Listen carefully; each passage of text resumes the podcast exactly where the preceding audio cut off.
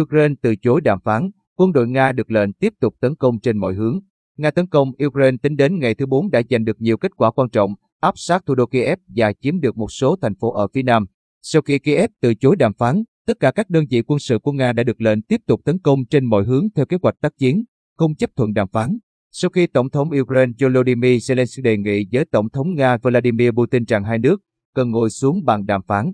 Nga đã tạm thời đình chiến vào tối ngày 25 tháng 2, Điện Kremlin cho biết, ông Putin sẵn sàng cử một phái đoàn tới Minsk, Belarus để hội đàm với phái đoàn Ukraine, còn phía Kiev sau đó đề nghị tổ chức các cuộc đàm phán ở Warsaw, Ba Lan và sau đó ngừng trả lời, tức là không chấp thuận đàm phán. Điện Kremlin và Bộ Quốc phòng Nga chiều ngày 26 tháng 2 cho biết, Tổng thống Vladimir Putin hôm ngày 25 tháng 2 ra lệnh cho quân đội đình chỉ hoạt động ở Ukraine, khi ông đang mong đợi cuộc đàm phán với ông Zelensky sẽ diễn ra. Nhưng Kiev đã từ chối đàm phán nên tất cả các đơn vị quân sự của Nga đã được lệnh tiếp tục tấn công trên mọi hướng theo kế hoạch tác chiến. Theo một bài đăng trên trang Facebook của quân đội Ukraine chiều 26 2, hơn 3.500 binh sĩ Nga tham gia cuộc xâm lược đã thiệt mạng và gần 200 người bị bắt làm tù binh. Quân đội Ukraine cũng đã tiêu diệt 14 máy bay chiến đấu, 8 máy bay trực thăng và 102 xe tăng cho đến ngày 26 tháng 2. Tới ngày 26 tháng 2, Bộ Quốc phòng Ukraine viết trong một bài đăng trên Facebook rằng các chiến đấu cơ Su-27 của Iran đã phát hiện và bắn hạ một máy bay vận tải hạng nặng Il-76,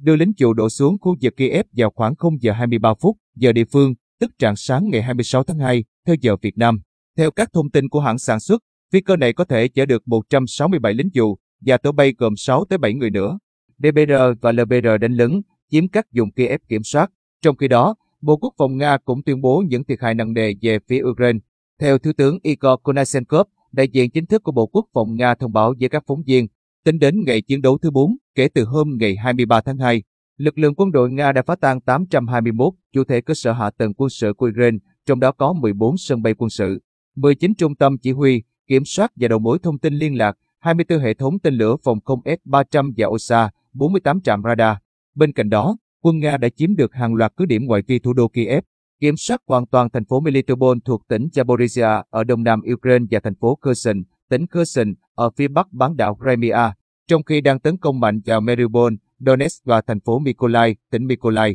Ông Igor Konashenkov cho biết thêm, tính đến ngày 26 tháng 2, các lực lượng quân sự của Cộng hòa Nhân dân Donetsk tự xưng DBR và Cộng hòa Nhân dân Lugan tự xưng LBR cũng đã đánh mạnh sang phía Tây, chiếm một vùng rộng lớn thuộc khu vực do chính quyền Kiev kiểm soát.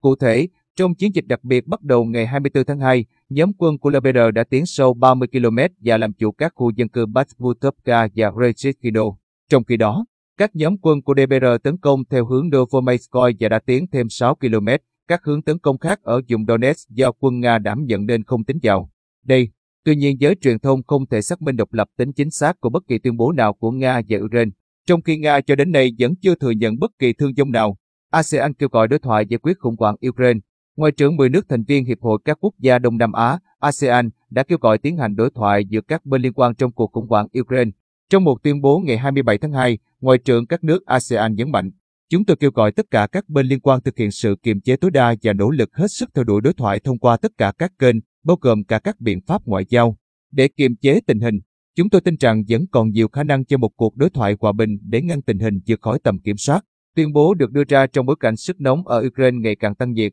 kể từ sau khi Nga công nhận độc lập của Cộng hòa Nhân dân Donetsk tự xưng DBR và Cộng hòa Nhân dân Luhansk tự xưng LBR,